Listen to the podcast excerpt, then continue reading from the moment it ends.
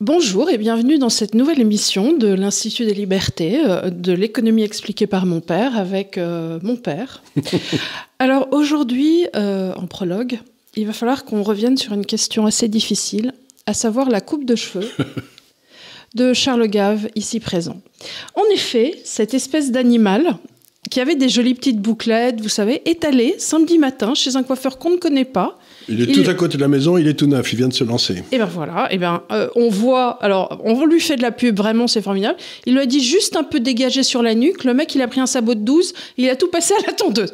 Donc maintenant il a une tête de Frankenstein et encore vous voyez pas derrière parce que c'est tout plat. C'est une véritable catastrophe et ça va mettre des années à repousser. Je, ressemble à Eric von Stroheim. Ah non mais là... Dans la grande euh, illusion, vous savez, il me manque le monocle la nuque plate derrière et je suis parfait. Ah non, mais là c'est une catastrophe. Je pense que donc à la question. Euh, Pourquoi La réponse est tuer tous les coiffeurs. je pense que.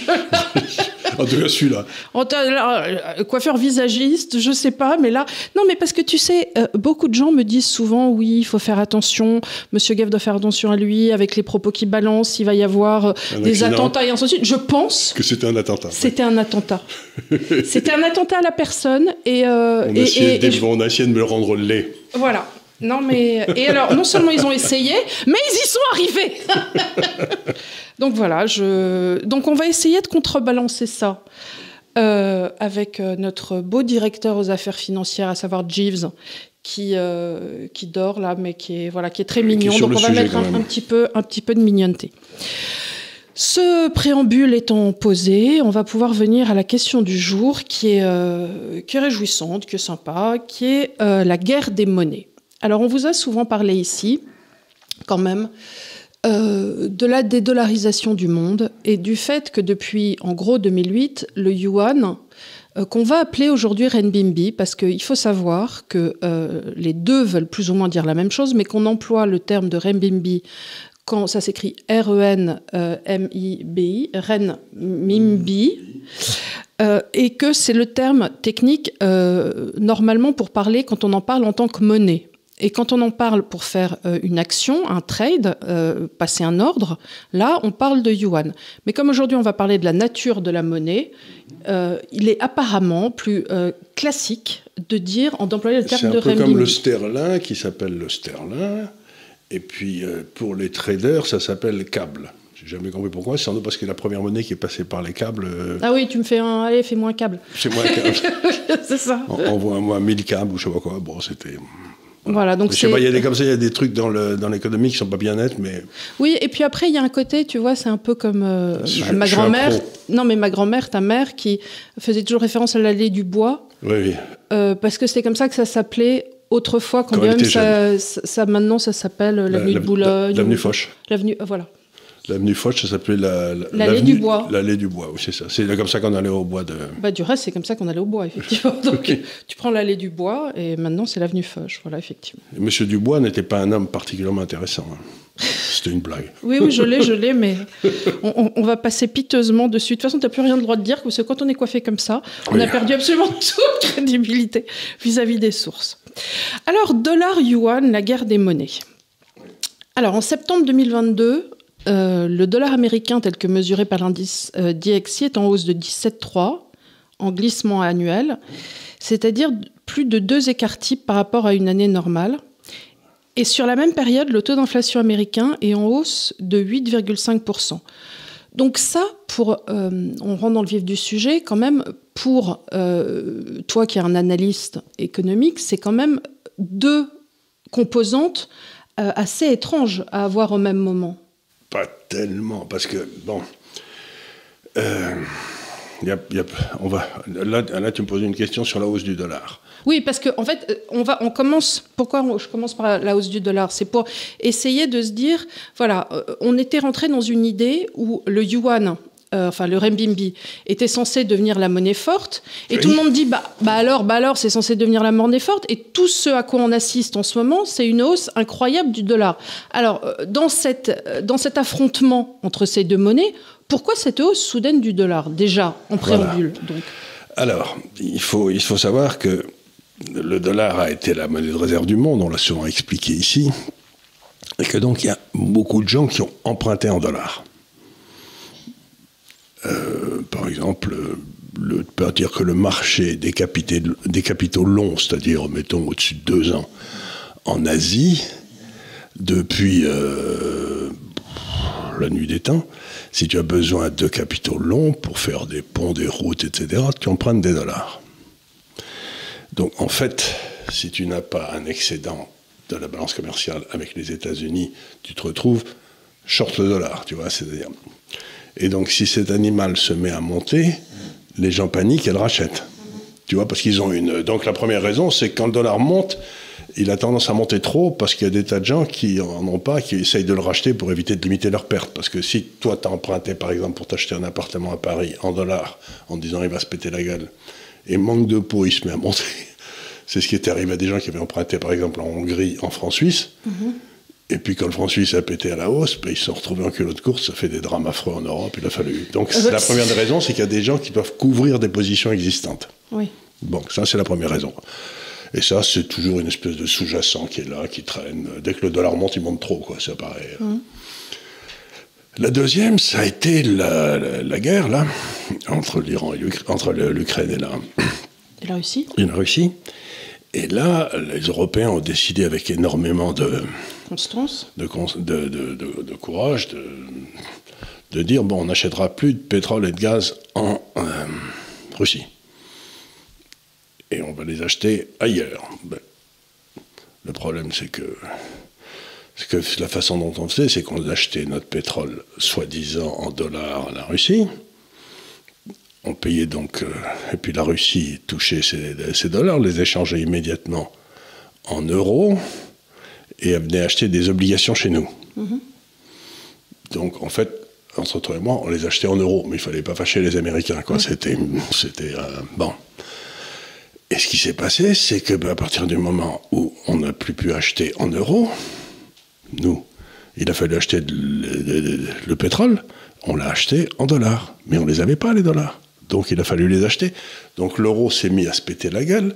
Et quand il y a une grande monnaie qui se pète la gueule, il y en a toute une série de monnaies adjacentes qui se disent mais pourquoi ils baissent cela? Je vais baisser avec eux, tu vois. Tu prends, tu pars la Suède, l'Angleterre, tout ça, ça baisse avec l'euro parce qu'il y a tellement de liens que c'est. Euh, donc le dollar est monté à cause de cette guerre et à cause des imbécilités qu'ont fait les Européens dans leur... Euh, mais ce qui est le plus marrant, c'est que le dollar... Euh, ce qu'il y, a de certain aussi, c'est que si tu es un investisseur et que tu vois euh, que la zone économique euro rentre dans une guerre, tu vas sortir de la zone euro aussi. Évidemment. Tu vas pas garder ton bon argent dans la zone euro. Il faut que tu sois avec une crise énergétique en plus. Avec une crise énergétique et tu sais pas les investissements que tu as fait s'ils vont... Tu te dis ça va se péter la gueule, la seule façon c'est que l'euro se pète la gueule à long terme. Donc je ne vois pas pourquoi j'en garderais. Donc les Européens eux-mêmes, à ce moment-là, se disent Alors, mon épargne va filer, l'épargne va filer d'Europe pour aller vers ailleurs. Alors l'épargne file d'Europe euh, traditionnelle. L'Angleterre, quant à elle, euh, a aussi une inflation galopante. Elle et est dans la même situation que les copains. Elle est dans la même situation que les copains avec des dépenses publiques qui ne font que croître. Le yen, euh, on ne va pas s'y réfugier non plus parce que la Banque du Japon. Elle fait une politique qui empêche la monnaie de monter pour des raisons techniques qui c'est pas la peine d'expliquer, mais enfin c'est. Donc on se retrouve avec tout le monde qui n'évalue contre le dollar. Voilà. Et malgré euh, la montée des prix de l'énergie non plus, euh, le dollar canadien n'a pas fait très bien. Il, a fait, il s'est débrouillé un petit peu, mais pas des masses. Mais ça, tout ça, c'est ce que j'appelle des monnaies satellites. En fait, il y a deux ou trois grandes monnaies. Il y avait, il y avait le dollar, qui était tout en haut, puis vous aviez le, l'euro qui était une espèce de satellite, mais euh, qui était un peu mieux géré dans le temps par la Bundesbank. Euh, mais maintenant, c'est plus le cas. Et puis, ce qu'on a dit depuis un certain temps, c'est qu'il y en a une troisième qui est en train d'apparaître, c'est le yuan. Voilà, le renminbi. Le renminbi. Et là, le renminbi, euh, il a baissé aussi. Mhm. mais il a baissé aussi, mais si tu prends non pas la dernière année, mais les deux, trois, quatre dernières années, il n'en reste pas moins que deux ans, trois ans, cinq ans, dix ans, si tu as acheté, tu es un rentier, tu veux toucher ta rente, si tu as la meilleure obligation au monde à détenir, une obligation à 10 ans, ça a été les obligations à 10 ans chinoises, encore aujourd'hui. Alors, pourquoi est-ce que euh, la Banque euh, populaire de Chine intervient aussi fortement pour euh, gérer le taux de change? Elle n'intervient pas tellement. Alors, il faut savoir que, bon, alors, on revient un petit peu en arrière. euh, en- pendant des années, le, le taux de change de la Chine était arrimé sur le dollar. C'était c'était un taux de change quasiment fixe entre les deux. Et puis à partir du moment où on a eu la grande crise de 2014, 2012-2014, ce qui s'est passé, c'est que la Chine s'est dit, je peux plus arrimer ma monnaie à ces gars qui sont fous comme des lapins. Quoi. Ils, vont, ils vont créer un drame monétaire un jour, je ne sais pas quand, mais ça viendra. Parce qu'ils en ont connu des drames monétaires. C'est eux qui ont inventé la monnaie papier. Ils ont eu la première inflation euh, trois siècles après Jésus-Christ ou je sais pas quoi. Donc ils, connaissent. euh, on peut dire ce qu'on veut des Chinois, mais ils connaissent bien l'histoire. Ils, sont, ils connaissent les. Donc ils savent les bêtises qu'il faut pas faire. Euh, il faut pas oublier que Chiang Kai-shek a perdu la guerre contre les communistes parce que ben, il a déclenché une hyperinflation en Chine. Ça aussi, les paysans n'aiment pas l'hyperinflation en général. quoi. C'est, euh, c'était un peuple de paysans à l'époque. Bien, donc, vous avez, les Chinois disent il faut qu'on fasse quelque chose. Donc, en 94-95, ils décident, euh, mois- au milieu du mois d'août, comme toujours, hein. Oui, c'est toujours le moment des grandes crises. Oui, quand on est sur la plage, et c'est pour ça qu'il ne faut jamais prendre ses vacances en août, euh, c'est terrible. Mais enfin, si vous êtes un financier, euh, abandonnez les vacances en août. Mais, euh, et donc ce qu'ils font, c'est qu'ils cassent ce lien.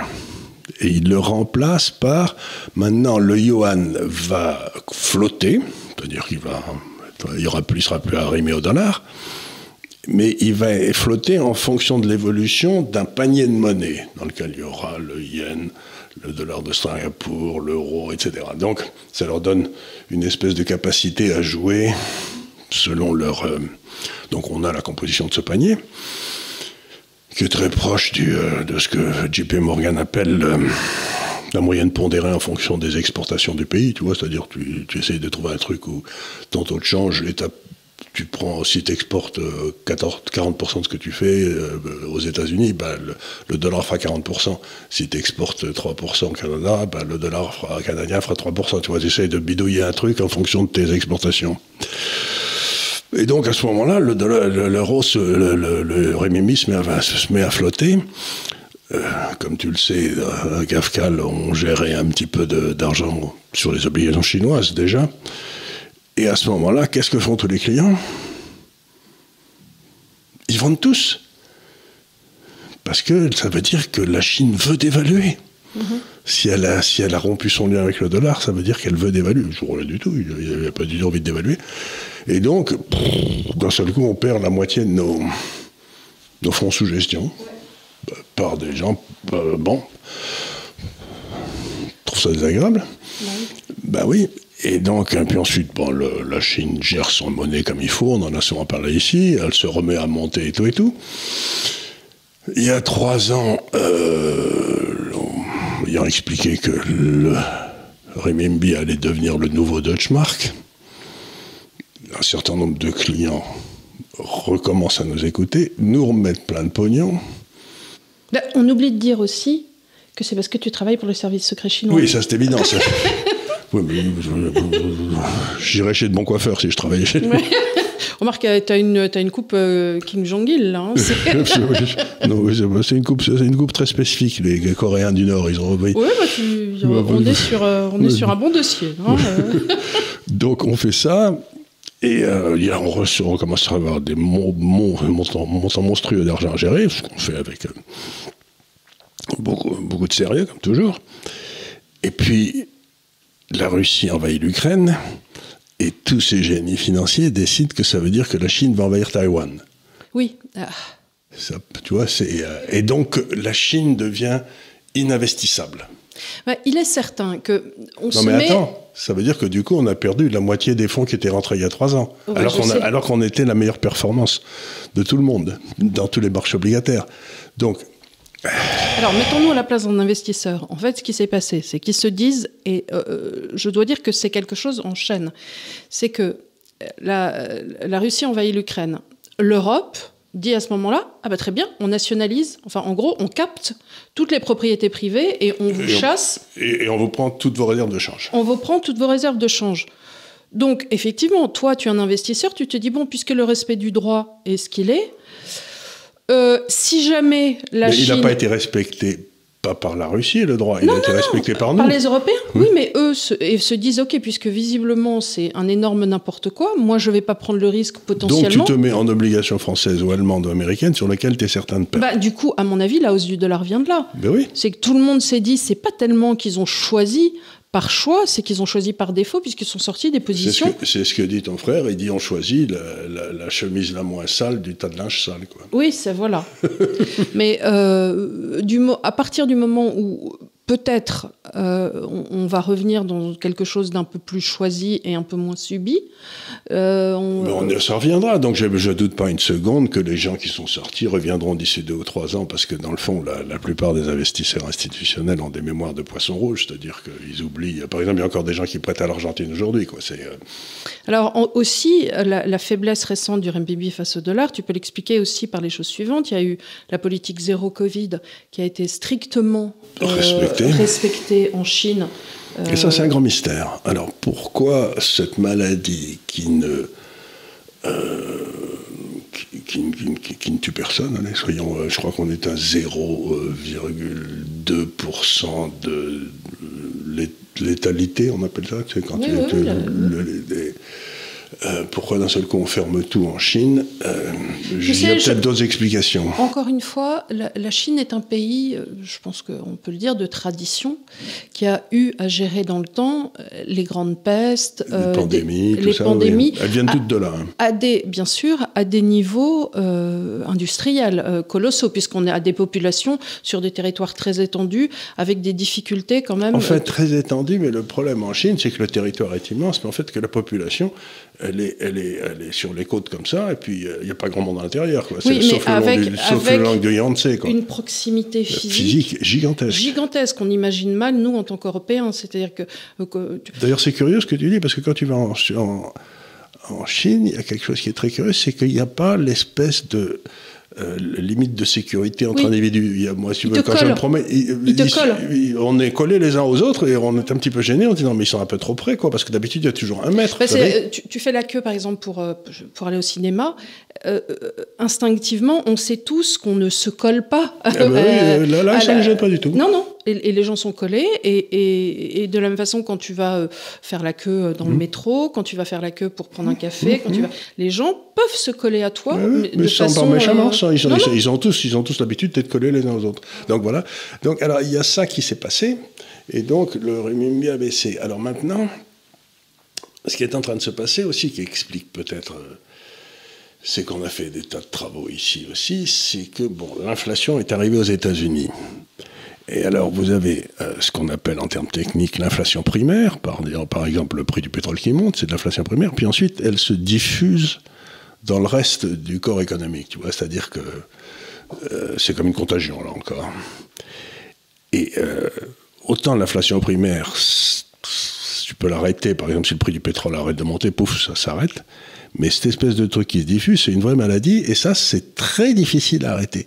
Donc, quand l'inflation commence à se diffuser, c'est ce qu'on appelle l'inflation secondaire, en général, les banques centrales attrapent un coup de sang et mettent un grand coup de frein, c'est-à-dire qu'elles diminuent la quantité de monnaie massivement, mais vraiment massivement. Et c'est ce que la Banque centrale américaine est en train de faire. Et donc, si tu diminues la quantité de dollars alors que la demande de dollars augmente parce que le prix du pétrole a monté, par exemple, ou le prix du gaz a monté, qui sont payables en dollars, ben, automatiquement, le taux de change se met à monter encore plus. C'est-à-dire que la Banque centrale américaine ne fournit pas au monde des dollars dont ils ont besoin en ce moment parce qu'ils veulent pas que l'inflation se diffuse. Mais enfin, elle est en train de se diffuser de toute façon, quoi. Mais ça veut dire que quand l'inflation cessera de se diffuser, ou quand il y aura une récession aux États-Unis, ce qui est un peu la même chose, qui risque d'arriver d'ailleurs maintenant. J'ai comme pas mal de signes qui me font penser que l'inflation arrive aux États-Unis, euh, que la récession arrive aux États-Unis. Est-ce que tu pourrais développer un peu pour, sur ça? Je pense que les gens seraient intéressés. Pourquoi tu Ben, penses que la que- récession? Parce que là, bon, euh, tu vas en parler avec Léonard, donc on est, Ouais, euh, ouais. on est jeudi euh, 10, demain euh, c'est vendredi 11. Euh, y- vous allez parler des élections américaines, euh, des midterms. Euh, alors, petit point dessus, euh, on nous avait annoncé effectivement une vague républicaine qu'on essaie de minorer, mais je pense qu'elle a quand même relativement eu lieu. Non, elle n'a pas tellement eu lieu. pas tellement eu lieu, mais tu as des grands États, bon, un petit peu la Californie, bon, la passé, Floride. ça s'est passé au niveau des gouverneurs, mais Ouais. ça s'est pas passé tellement au niveau du Parlement. Alors, euh, en tout cas, ça n'a rien à voir avec ce qui avait été annoncé, une espèce non, on de était tsunami censé avoir rouge. un tsunami rouge. Et on n'a rien eu du tout. Non, mais ce qui se passe aujourd'hui, c'est que on se rend compte de quelque chose, c'est ce que je vais dire à Léonard tout à l'heure, c'est que euh, Trump a une espèce de clientèle extraordinairement fidèle, mais qui ne réussit pas à devenir majoritaire. C'est-à-dire qu'il y a des tas de gens qui adorent Trump, quand il fait des réunions, les stades sont pleins, etc., tout le monde est très content, mais il ne réussit pas à attirer, même il repousse une moitié de la population. Et quand euh, Trump ou ses candidats se présentent, ben, ce qui se passe, c'est que du coup, les gens qui n'aiment pas du tout Trump, et il y, y a un rejet de Trump qui est très fort dans une partie de la population, se précipitent pour aller voter aussi. Oui, c'est vrai ce que tu dis. Et il y a et des donc, choses. c'est le vrai problème, que c'est que on se dit Trump, il est rigolo, mais il- à l'évidence, il peut pas gagner une élection. Mais si tu veux, après, il y a des seuils psychologiques, surtout chez les jeunes, qui, malgré tout, par exemple, les, les jeunes femmes, l'histoire sur l'avortement, qui a été terriblement. euh, il y a des bourriens, c'était la. Banque centrale. Euh, c'était la, la Cour de- suprême. la Cour suprême, bien sûr. Mais euh, en attendant, c'est utilisé par Ah, les tout le adversaires, récupéré. Et du coup, moi, je vois sur les réseaux sociaux, euh, il y a eu une sollicitation euh, dans les facs, chez les jeunes, pour dire les républicains ont une atteinte au droit à l'avortement et sur sollicitation euh, des milieux woke et compagnie voilà, qui vont voter, du coup. Qui vont voter, qui vont voter. Alors il y a ça, donc, donc mettons que là, là, ça n'a pas été ce à quoi on s'attendait. Et ça veut dire que la situation va devenir. euh, et, euh, je pense que les républicains, ça me paraît à peu près, qui vont gagner euh, les les- la Chambre des représentants, c'est-à-dire la Chambre basse. Le Sénat, ça va dépendre d'une élection qui aura lieu en Géorgie euh, le 6 décembre, je crois, où il y a un candidat qui va décider s'il y aura 51-49, mais de, tu vois, dans, Dans chaque quel sens, sens? Dans quel sens? C'était déjà le cas pour le- l'élection en, en 2020. Et, et donc, mettons que ce soit pas un triomphe, mais par contre, ça va rendre la situation politique extrêmement difficile parce que si la Chambre des représentants va commencer à faire des enquêtes sur ce dont j'ai passé souvent, la trahison du FBI, la corruption du ministère de la Justice, etc. C'est-à-dire que l'atmosphère jusqu'à l'élection présidentielle va être, Va être, euh, mais fétide, ça va être quelque chose. Ça va être révélation sur révélation. Révélation, que le, que le ministère de la Justice ne voudra pas poursuivre puisqu'il est dans les mains de. Donc, ça va pas être beau à voir, quoi. C'est, je crains que pff, ce soit. euh, Et est-ce que tu crois du coup que, parce que euh, nous, en tant qu'Européens, on se rend quand même compte de plus en plus, hier j'écoutais le général euh, de Villiers qui passait, et qui disait, écoutez quand même, cette guerre n'est pas, La en nôtre. Ukraine, n'est pas la nôtre et n'est pas dans l'utilité de nous, Européens. On se demande si elle ne sert pas quand même l'utilité des États-Unis. À ce titre-là, on peut quand même, sans être complotiste, se dire que oui, effectivement, les États-Unis semblent, pour toute une raison de gaz de schiste, ainsi de suite, avoir euh, mis le pied quand même sur l'accélérateur euh, dans, dans le cadre de cette guerre. Et on peut, on peut se demander si, avec des problèmes en interne, ils ne vont pas un petit peu décélérer. euh, ben, par exemple, la Chambre des représentants a parce qu'ils une responsabilité. ils envoient beaucoup de pognon. Ben, la Chambre des représentants a une responsabilité dans la Constitution américaine, parmi d'autres. C'est, c'est elle qui contrôle euh, le budget, Voilà. le pognon. C'est pas le Sénat. Donc, euh, si la Chambre des représentants dit bon, on file plus rien là-bas, ben, mais ça, ça, nous a- ça nous éloigne de notre sujet, mais ça Oui. veut dire que ça reste dès, dès le moment où la- il y aura soit une récession, soit la Banque centrale sera convaincue qu'elle a réussi à, à- à contrôler cette, cette inflation secondaire. euh, les, taux, les taux vont baisser aux États-Unis et, et dans la récession, et à ce moment-là, le dollar se pètera la gueule. Donc c'est une espèce, ce que j'appelle une hausse qui vient d'une crise de liquidité. C'est-à-dire que, vous savez, c'est la vieille blague, euh, est-ce qu'il y a Plus d'argent que d'idiots, Plus, plus d'argent que. Ben, là, depuis un petit moment, il y a plus. Euh, il y a beaucoup plus d'idiots que d'argent, et du coup, ben, le dollar monte. Mais dès- Voilà, alors parce que la dernière fois que le renminbi a atteint le taux actuel de 6,9 renminbi pour un dollar américain, c'était en septembre 2020, Ouais. lorsque l'excédent commercial de la Chine était à 35 milliards de dollars. En juillet 2022, cet excédent est passé à 101 milliards Mais le de dollars. déficit de la balance commerciale américaine, c'est de 1000 milliards de dollars par an. C'est monstrueux. Ouais. C'est monstrueux. Et alors donc il y a quand même une question qui, qui est dans cette transaction, dans les échanges, qui va prendre en face la transaction quand les étrangers euh, avaient fini de vendre les, les actifs chinois? Ben, ben, pour l'instant, ce qui se passe, c'est pour l'instant, comme tous nos clients, on a vu les grandes maisons de gestion que sont euh, BlackRock, etc., qui aussi gère des obligations chinoises, bien sûr, ou bien euh, State Street, enfin les grandes maisons, quoi. On a vu qu'elles avaient perdu à peu près la moitié de leur, euh, leur gestion chinoise, parce que c'est public tout ça, enfin pour compte sur d'obligations chinoises, en, six mois. Donc les gens avaient acheté des renminbi. Pour les, et puis ensuite, ils les vendent pour retourner en dollars, par exemple. Donc ça fait baisser le renminbi. Oui, c'est ça. Et donc automatiquement, euh, mais dès que, dès que ces ventes seront terminées, et eh ben, le renminbi, lui, il a, comme il a 100 milliards d'excédents par mois, ben, il, va falloir, il, va, il, va, il, va, se remettre à regrimpoter. Quoi. C'est, euh, Donc, euh, je voudrais faire une remarque ici. Bon, il s'est passé quelque chose en Chine. Le, Xi a pris le pouvoir euh, de façon absolument maintenant monopolistique. Il n'y a plus de contre-pouvoir en Chine, etc. Très bien. Et les gens me disent, ça veut dire que la Chine devient ininvestissable. connaissant un peu les Chinois, je me dis, s'il y a une chose que ce gouvernement chinois n'acceptera jamais, c'est de perdre la face sur le taux de change. Oui, ils ont tellement investi. et, non, mais, et puis c'est pas ça, c'est que c'est une question de, de, de, sauver la face vis-à-vis de toute l'Asie. Donc, moi, il me semble que, euh, encore une fois, sans porter de jugement moral, ce que je dis simplement, c'est que je dis écoutez les enfants, c'est une chose qui me semble complètement certaine, c'est que la monnaie chinoise va être tout à fait solide parce qu'ils ne peuvent pas se permettre, et comme ils ont 3500 milliards de dollars de réserve de change, euh, ils, peuvent, ils peuvent tenir ça jusqu'à la fin des temps, et puis 100 milliards d'excédents par mois. Donc je dis, bon, ben, ils peuvent avoir des problèmes d'immobilier à la maison et tout, mais s'il y a des problèmes d'immobilier, la monnaie baissera, vous gagnez le, le, taux d'intérêt baissera, et vous gagnez de l'argent sur vos obligations. C'est le seul pays au monde qui peut baisser ses taux. Mm-hmm. Tu vois, dès, dès, que la crise est terminée, là, la Chine va baisser ses taux tranquillement. Donc tu vas gagner de l'argent sur les obligations longues, puisque quand tu baisses les taux, l'obligation monte. Mhm.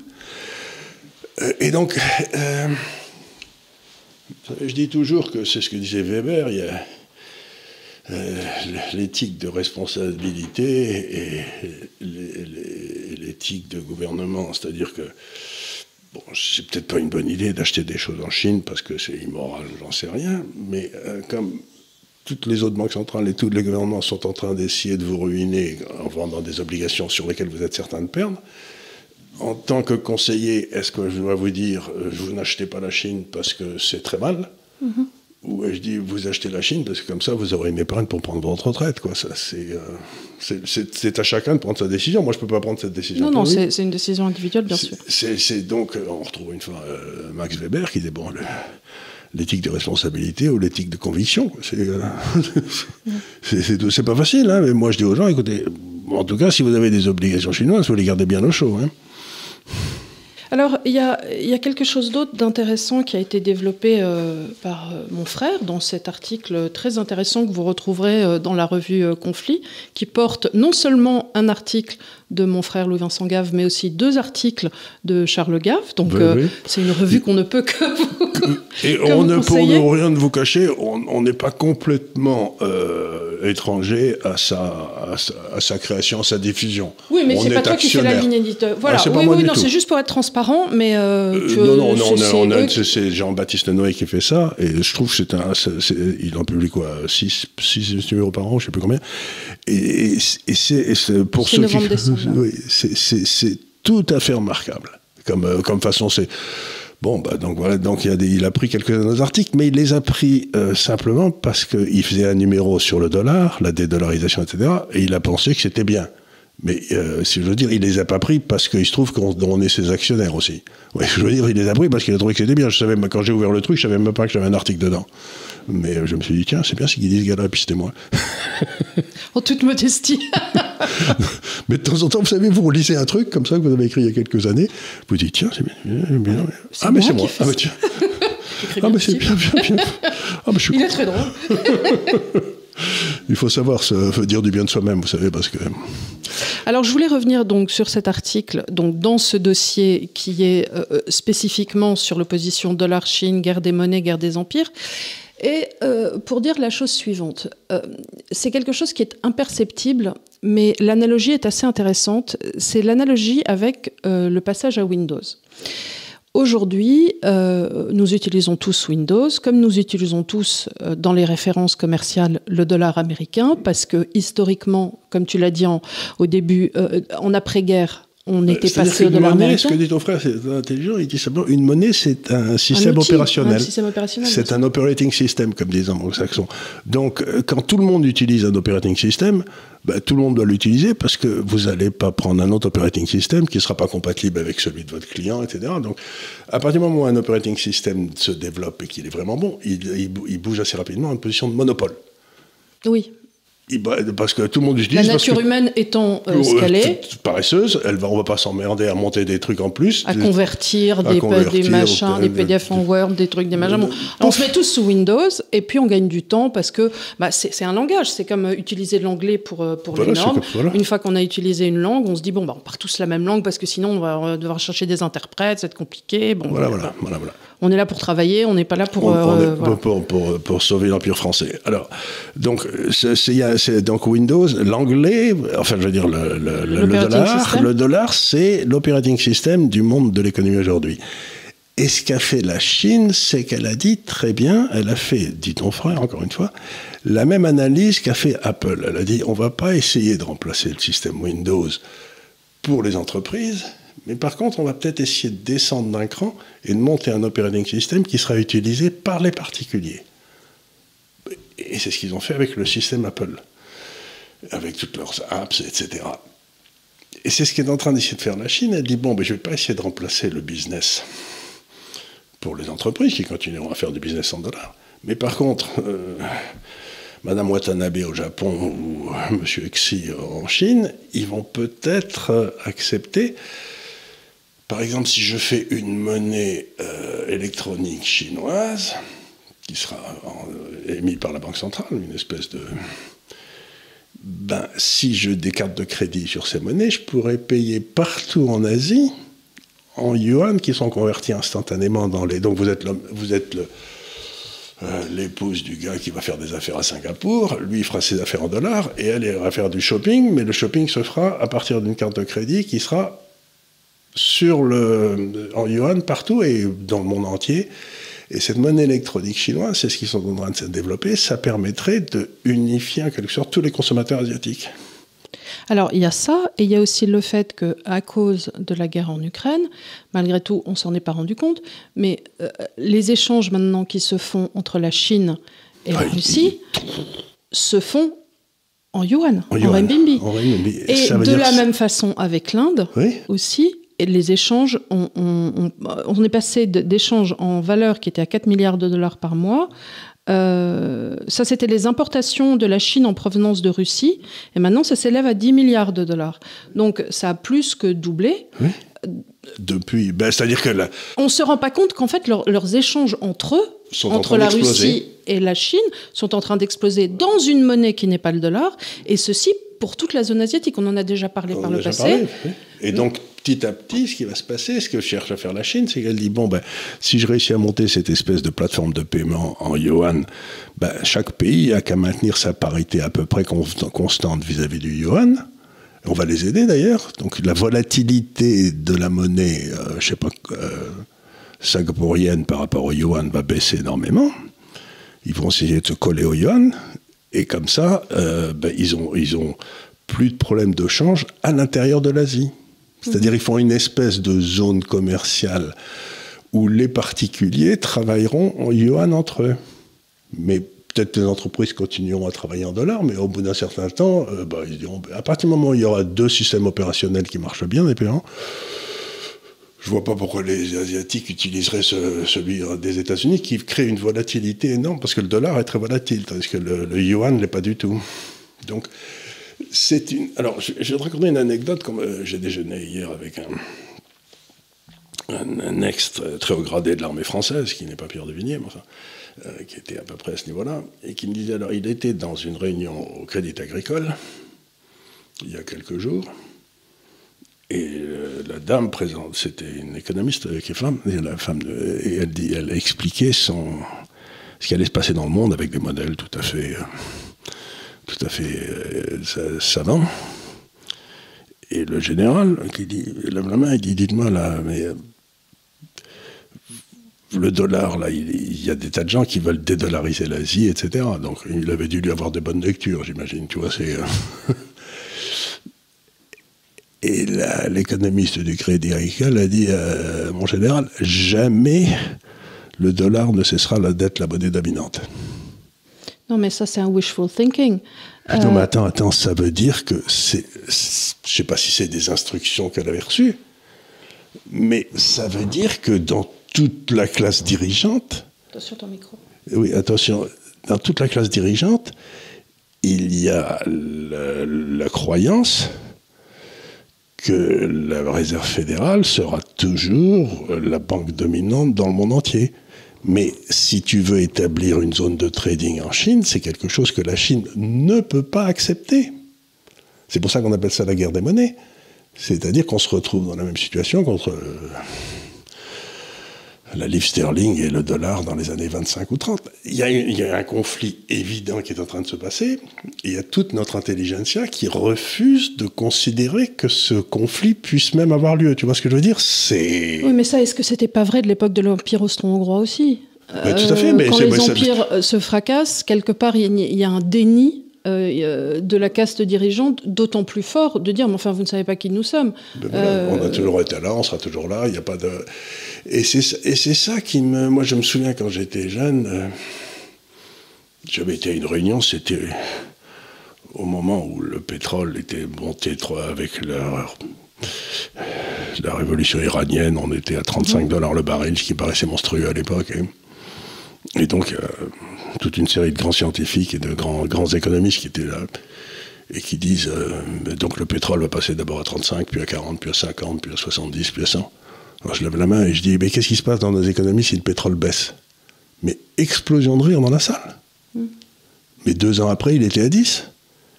Tu vois ce que je veux dire? C'est-à-dire que quand il y a cette espèce de pensée en tunnel, les types ne se posent jamais la question, ils bâtissent, on l'a vu par exemple aussi très bien, pour tout ce qui est les miroirs magiques et les, moulins à vent, ils ont investi 1000 milliards de dollars depuis 10 ans. 1000 milliards de dollars, c'est monstrueux. On consommait 82% d'énergie fossile il y a 10 ans. On en consomme 81 aujourd'hui d'énergie fossile. C'est-à-dire qu'ils ont investi 1000 milliards pour 1%.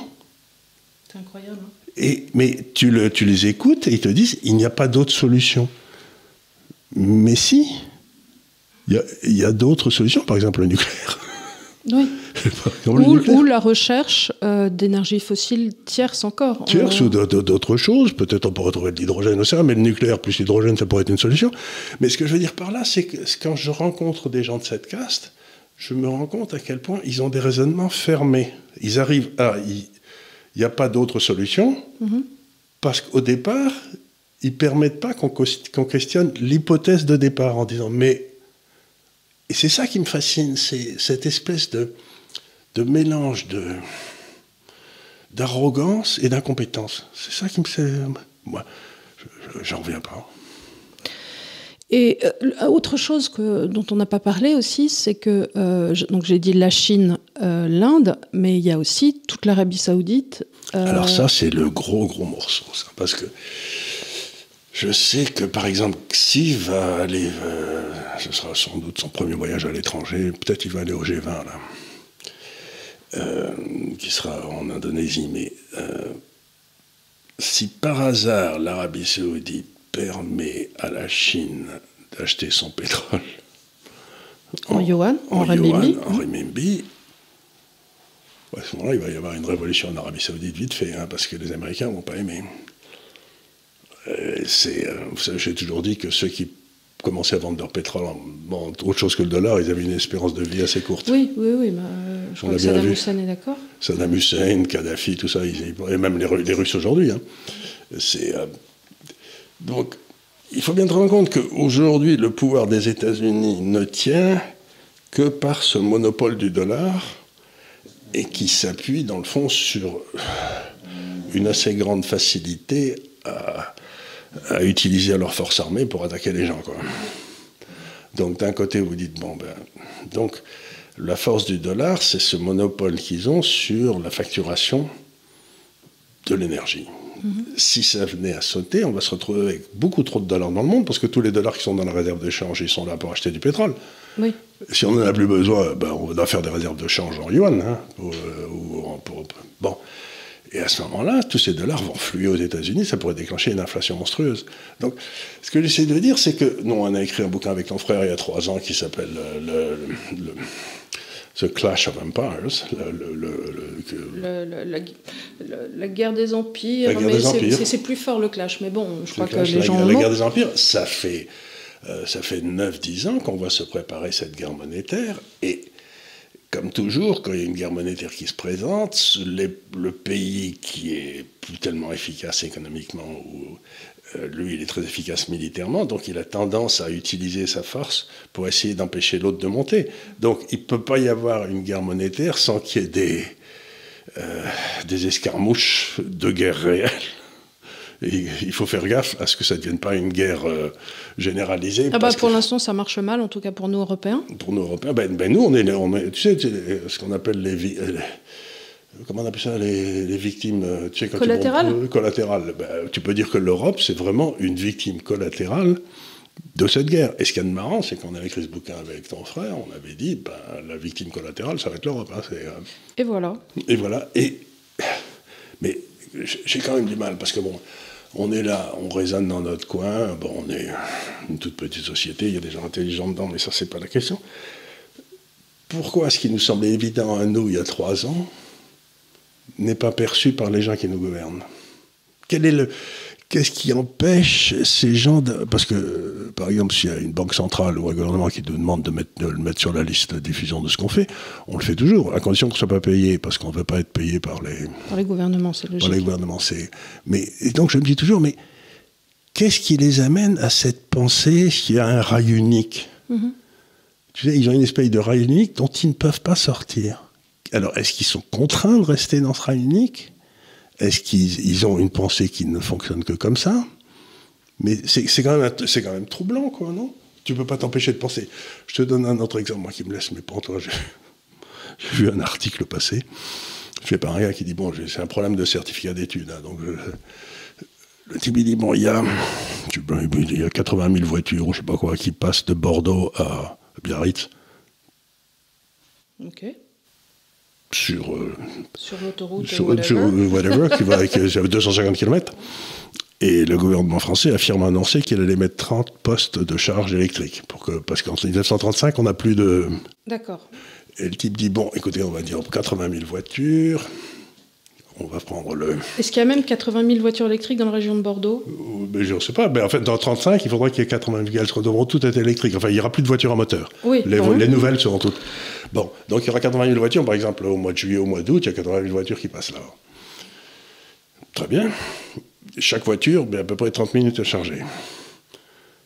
Donc, question, c'est comme il faut faire une recharge sur le truc. Euh, combien de, postes devrait-on avoir besoin? 3000.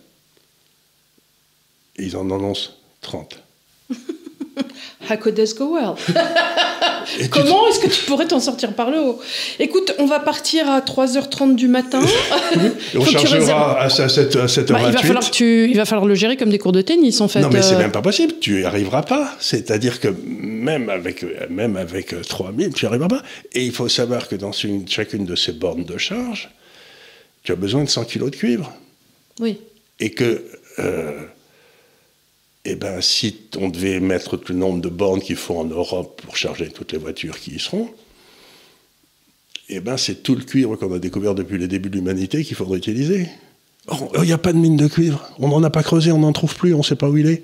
Donc tu te dis, mais Enfin, c'est quand même un problème de. Tu vois, c'est. Oui, oui, oui. C'est un problème. C'est un, les postes. C'est un, un, problème de, de baignoire. Tu sais, il y a le binet que tu faisais au certificat d'études donc tu te dis, ces gars-là. Tu dis, il y a deux trous dans la baignoire, donc pourquoi est-ce que je dois calculer à quelle vitesse il va être rempli? Je les vois, les trous.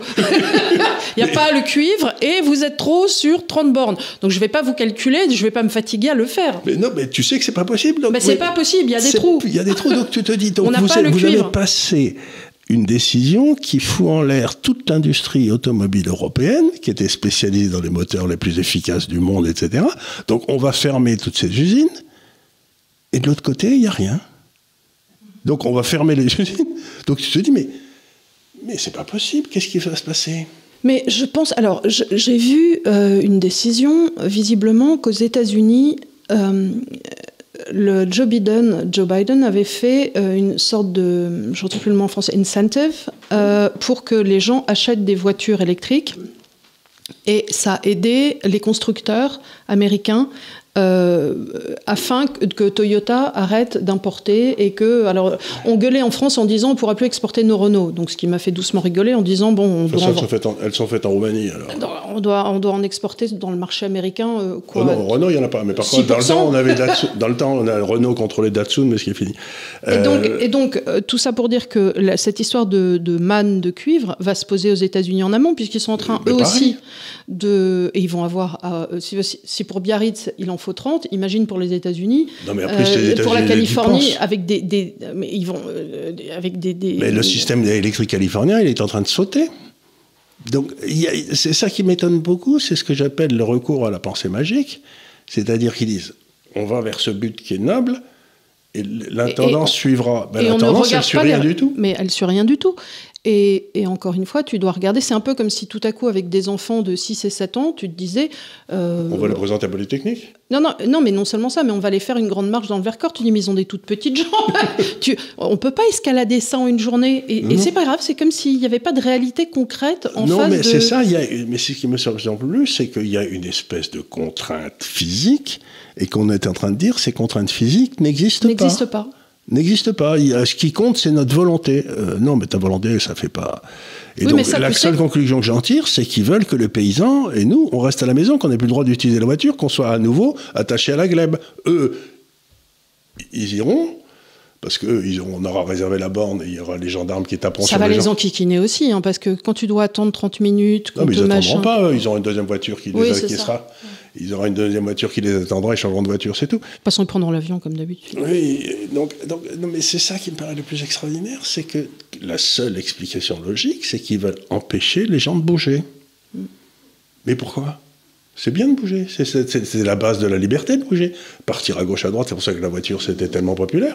Que tu, tu prenais, tu n'avais pas besoin. J'ai regardé par exemple cet été, je voulais aller de Auch à Biarritz, tu vois. c'est Oh, toujours. euh, de Auch à Biarritz, ça fait quoi? Ça fait 100 km, allez, hein, Auch Biarritz, oui, c'est ça à peu près. Euh, en, en train, c'était 12 heures. Non mais, Ouais. tu vois donc, donc- donc tu te dis, mais Tu repasses par Paris, j'espère. c'est quasiment ça, ou par Barcelone, ou j'en sais rien. Mais c'est- c'est- c'est-à-dire que tu tu fais, tu fais Auch, Bordeaux, Bordeaux, Paris, et ensuite tu fais Paris, Biarritz. Tu peux faire Auch-Bordeaux, oui, mais Auch-Bordeaux, il n'y a, y a pas de train. Non, mais en y en a plus. tu le fais en blablacar. Tu peux le faire en Blablacar ou tu peux le faire aussi en... Si, si, tu dois avoir une bus. parce que j'ai déjà fait. Non, euh, la Michelin, ah ouais, il y en a une qui va à Agen et une qui va à Toulouse.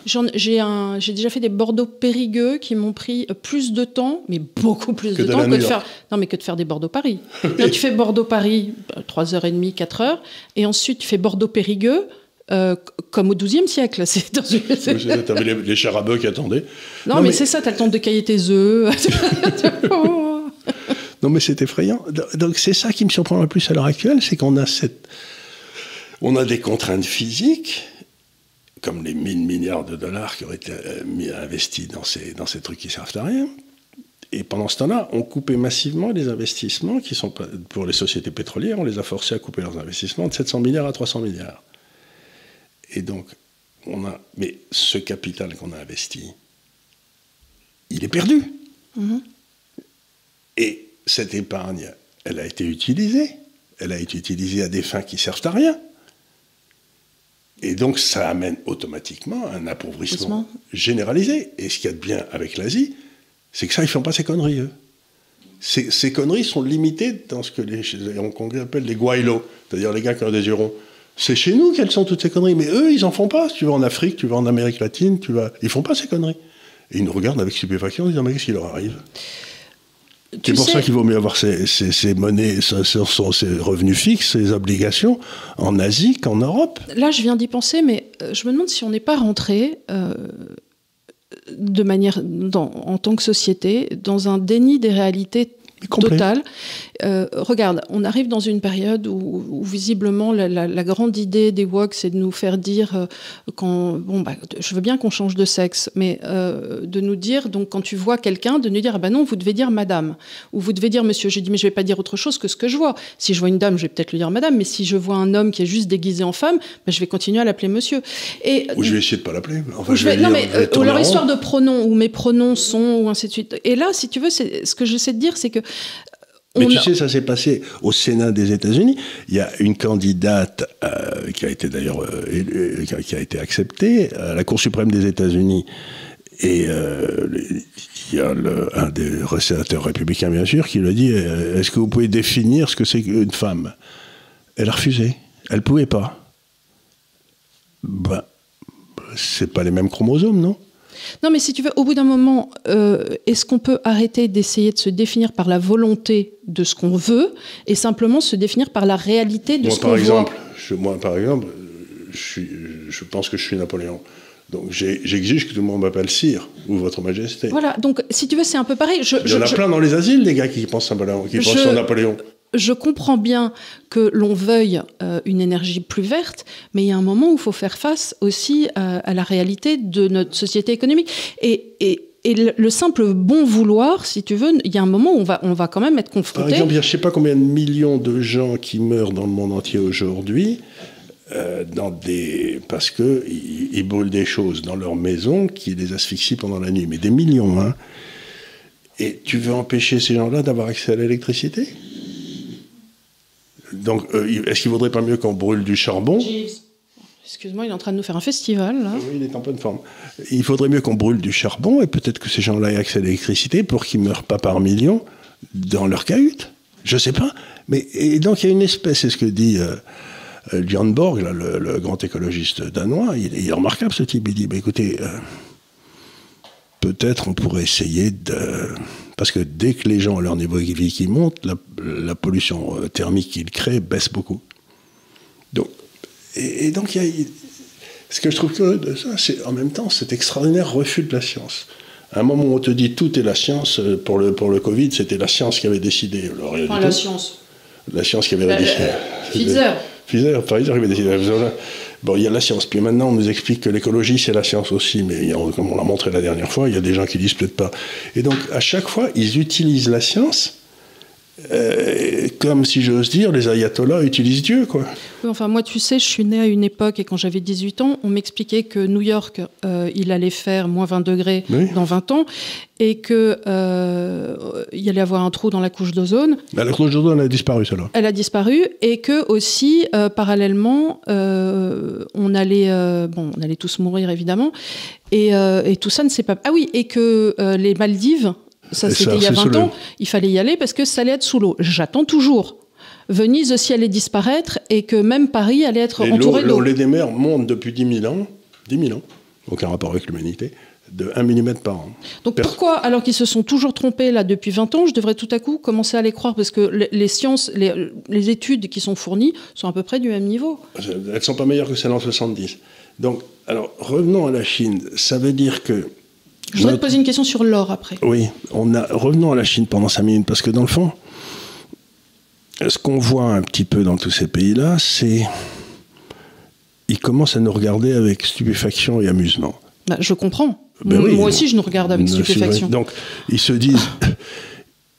donc, ils sont en train de faire toutes ces bêtises, et j'ai. Euh, et j'ai vu par exemple le président de l'Assemblée des Nations Unies, un président du Kenya, je crois, qui était interviewé par une journaliste américaine, qui lui posait des tas de questions sur le, fait qu'au Kenya, on traitait pas bien les LGBTQ, je sais pas quoi. Et donc là, le président a dit bah, écoutez, madame, nous sommes une civilisation. Je suis, j'ai été élu de cette révélation démocratique. La majorité, l'immense majorité des Kenyans ne pensent pas comme vous. Donc, si vous voulez bien, euh, votre impérialisme euh, culturel, vous, le mettez bien où je pense, quoi. C'était euh, et la pauvre femme était dans tous ces états, mais comment on pouvait dire ça? Ben, c'est aussi la démocratie, c'est-à-dire c'est horrible à dire, mais on ne peut pas imposer aux autres pays notre notion de démocratie euh, telle qu'elle est, c'est-à-dire que cette espèce d'extraordinaire respect des minorités, c'est pas que je sois contre, mais c'est simplement je dire, bon, ben, c'est pas pour nous. Et donc, si vous avez des gens qui pensent de façon magique, vous êtes certain que les investissements qu'ils vont faire vont être désastreux. Mm-hmm. Oui, parce que c'est du wishful thinking. L'enfer est en pavé de bonnes intentions. C'est-à-dire, voilà, on, va, on, veut aider les, euh, les bébés phoques. On vous étudie. Oui, mais c'est c'est pas parce que ton intention est pure, malheureusement, que, que en la réalisation. La pire. Voilà. Et donc, vous, en tant que nation, en tant qu'individu, on a une épargne. Mm-hmm. Cette épargne, et ça c'est une notion assez difficile à comprendre, je vais demander aux gens de s'accrocher, c'est parce que on la pense de façon monétaire. On a mis l'argent euh, au bureau de poste, tu sais, quand vous étiez petit, un petit livret où vous aviez des. Mais en fait, ça le petit écureuil. Le petit écureuil, ça permet d'acheter le travail des gens qui vont bâtir des investissements. Et, pendant qu'ils bâtissent, ils vont consommer, ils vont, euh, etc. Mais euh, il n'y aura, pas de produit de ces investissements. Quand tu fais une centrale nucléaire, il faut 5, 6, 7 ans. Tu payes des gars pendant, 5, 6, 7 ans à payer ça, ils bouffent, etc. Mais ça tire sur une épargne qui est dans le fond l'épargne de tout le monde, là. Mais si tu fous en l'air cette épargne de tout le monde, ça veut dire que ces investissements rentables qui permettent le développement du niveau de vie, c'est ce qu'on appelle dans, le, dans, dans, mon métier, c'est l'approfondissement capitalistique. C'est-à-dire mm-hmm. que ton stock de capital que tu as, toi, pour travailler toute ta vie augmente au fur et à mesure du temps parce qu'il est bien investi. Mais s'il est mal investi, ça baisse. Mhm. Et donc, on voit arriver une baisse du niveau de vie à cause de cette pensée magique dans tous nos pays caucasiens, c'est-à-dire euh, nous, les Hurons, là, qui est gigantesque. Et, et, et, je, regarde ça, je me dis, mais pourquoi?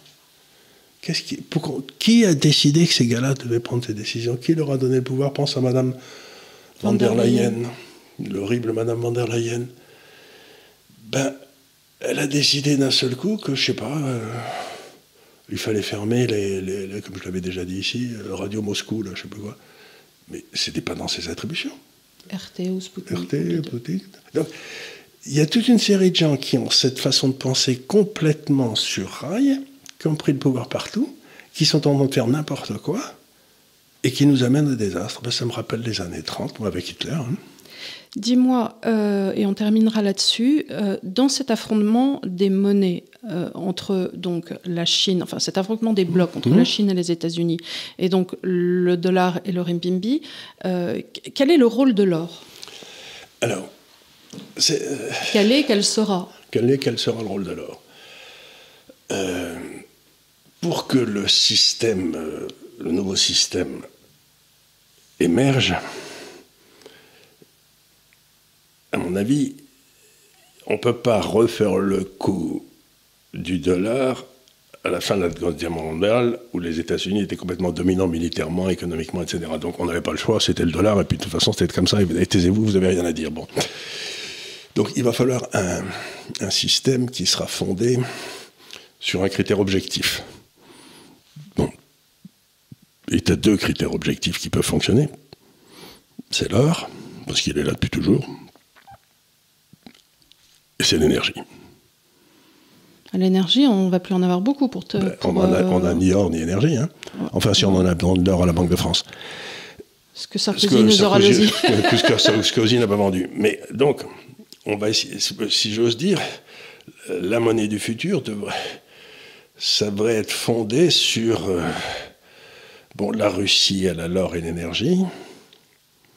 Son principal client sera la Chine qui aura accès à de l'or et à de l'énergie par l'intermédiaire de la Russie qui a des réserves de change gigantesques. Donc ça va être une espèce de, si je devais dire, ça devra être une, une espèce de moyenne entre la monnaie chinoise et la monnaie russe. Quoi, c'est, euh, c'est comme ça que ça va tenir.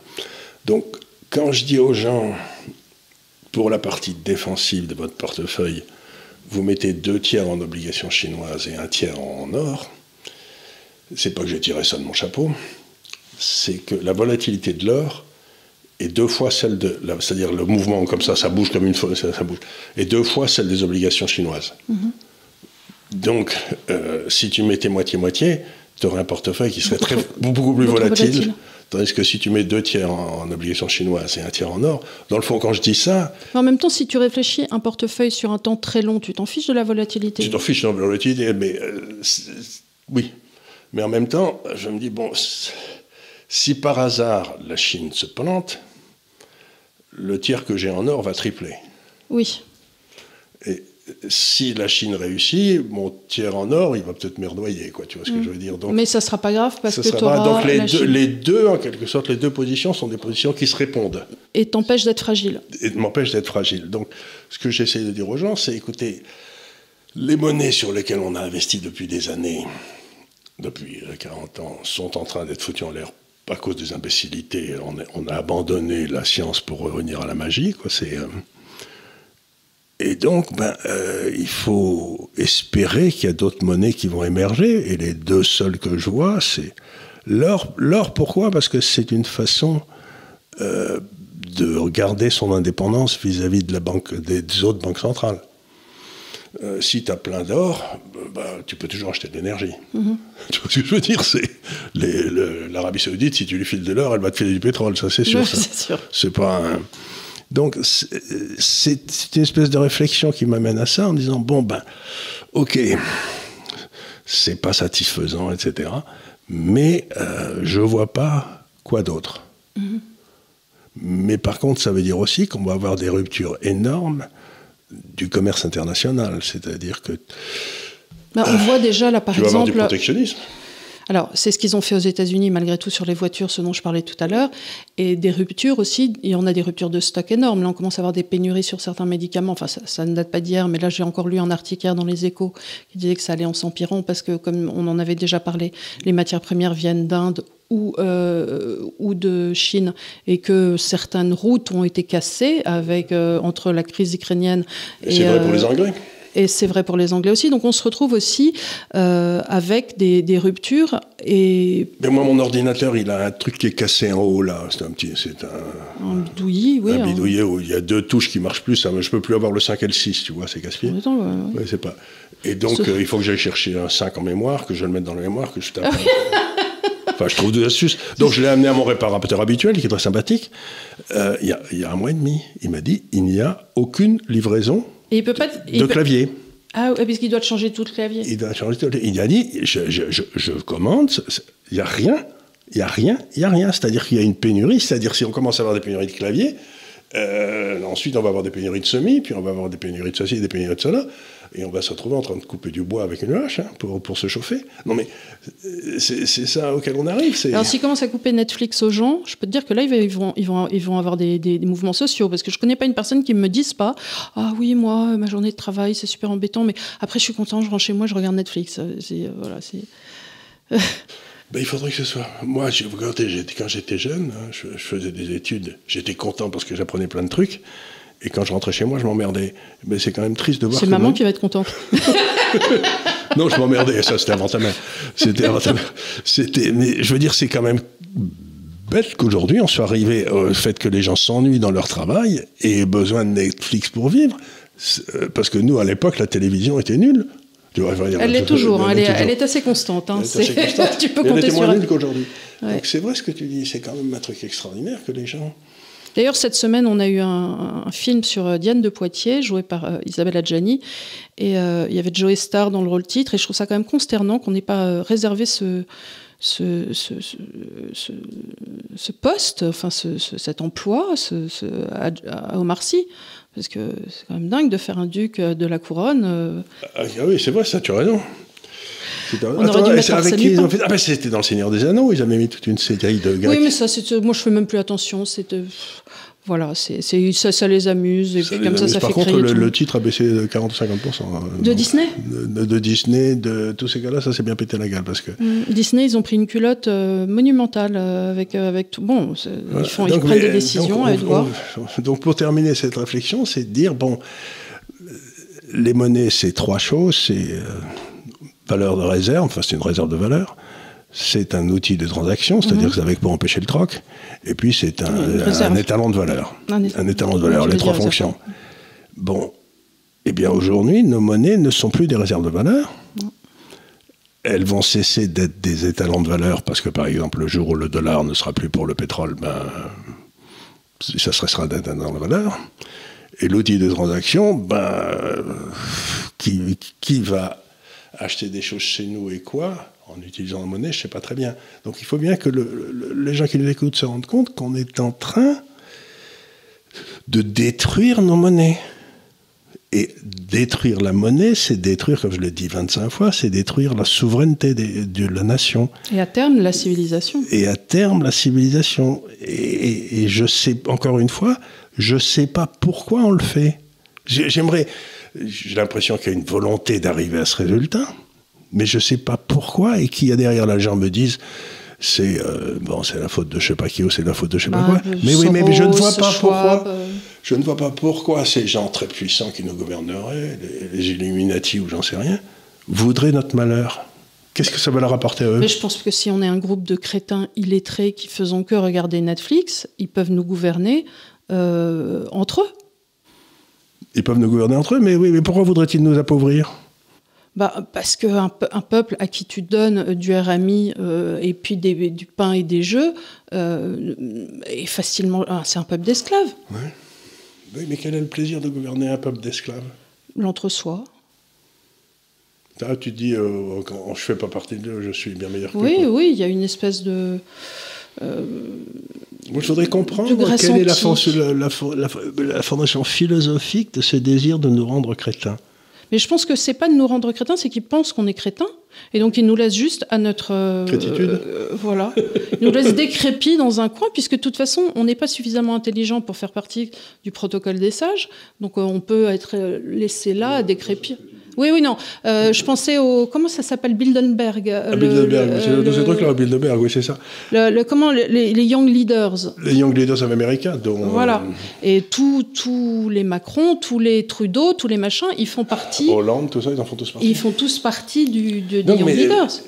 Je, je conçois qu'il y a des groupes qui s'organisent pour prendre le pouvoir, pour le garder. Mais. Euh, avoir le pouvoir pour le pouvoir et pas pour en faire quelque chose, c'est quelque chose que je ne comprends pas. Mhm. Tu vois ce que je veux dire? C'est quel, est le c'est parce que tu es trop bon. C'est parce que tu as trop de bonté. Je pense que tu as pas assez de cynisme et que, et que ces gens-là euh, sont des cyniques euh, appliqués. C'était le, bouquin, euh, c'était Brigelli, je crois, l'histoire de, ce, rendez-vous à Lisbonne qui avait été fait pour être sûr que dans l'éducation nationale, on, ça, devienne une fabrique de crétins. Et un, un, enseignement d'excellence pour 10 euh, à 15% de la population, et puis que le reste de la population, ben, c'était des garderies, On les gardait, on les gardait là pendant. Ben, c'était eh ben, le bouquin de Brigelli, c'était pas euh, en je, je pense que ce business model, si je puis dire, a été exporté à l'ensemble des populations mondiales, enfin des populations européennes l'éducation en Asie, ça y va. Hein. C'est pas, c'est pas rigolo. Hein, si tu as Singapour. Oui, oui mais c'est pour ça que je te dis, euh, dans, dans, notre bloc européen, dans notre bloc euh, que je vais appeler WOC, mais eux, euh, en Asie, tu as les Tiger Moms et ainsi de suite, et t'inquiète pas, ils hein. ont des bonnes valeurs et ça bosse. D'ailleurs, du reste, TikTok est interdit en Chine, et tu as des heures d'écran et ils, ils, font un truc horrible pour nous rendre encore plus bêtes, encore plus bêtes. Ils le balancent chez nous et eux, ils vont très très loin derrière. tu sais, c'est la dirty bomb, tu sais. Alors voilà, on vous a créé un truc complètement addictif et dégueulasse. Prends ça et eux, tu sais, c'est un peu comme quand tu balançais une boule puante dans la classe de chimie. Juste pour la classe suivante. Voilà. donc, ce euh, mais voilà. Donc, mais c'est moi ce que j'essaye de comprendre, c'est comme je l'ai dit, c'est un problème de certificat d'études. Pourquoi nous font-ils aller vers des solutions qui ne peuvent pas marcher? N'importe quel esprit de logique te dit ça ne peut pas marcher.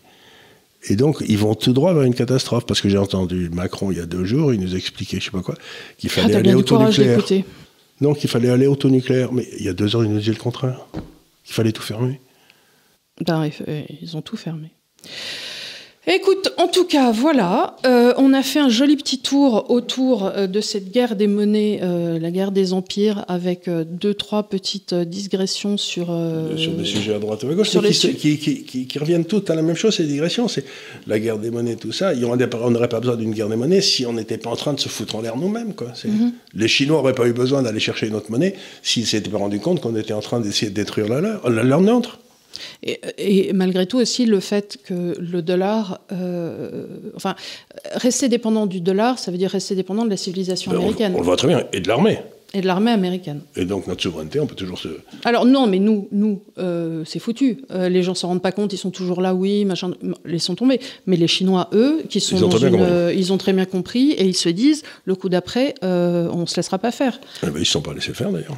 Et, et, voilà. Et la question, ça va être les autres pays d'Asie, l'Inde, et les pays Arabie Saoudite et consorts, ce qu'ils vont faire en tout cas, tous les contacts qu'on a en Arabie Saoudite, dans les Émirats et ça, nous disent il y a une haine des États-Unis qui est en train de monter là, qui est considérable. Sans compter que dans l'Afrique, hmm. maintenant, il y a un protectorat euh, chinois. Ah oui. Donc, euh, on peut parler aussi d'une. Et russe. Et russe, oui, mais ça, ça travaille de concert. Donc, bref. C'est, je pense, un empire. Euh, et l'Amérique latine, là. L'empire de Byzance qui, euh, qui s'est rétréci comme ça, mm, mm. Euh, pour à la fin n'être plus Constantinople, quoi. Oui. Est-ce que c'est. Je sais pas. Je veux pas être pessimiste, mais je suis bluffé. Oui. Voilà. Écoutez, euh, n'hésitez pas en tout cas à poser vos questions euh, en dessous si vous en avez. On essaie d'y répondre. Euh, suivez-nous eh ben, sur les réseaux sociaux. je vais ouvrir une nouvelle page pour que vous sur la page YouTube, donc où vous êtes en train de, regarder, pour poser vos questions pour pas la fois prochaine mais la fois d'après. Et, et, voilà. On vous remercie beaucoup de nous suivre toujours. Et puis suivez-nous sur les réseaux sociaux. ça marche très bien sur Instagram, sur TikTok aussi. Vous retrouvez Charles en vedette. Et et voilà, merci encore et à très vite. Merci, au revoir.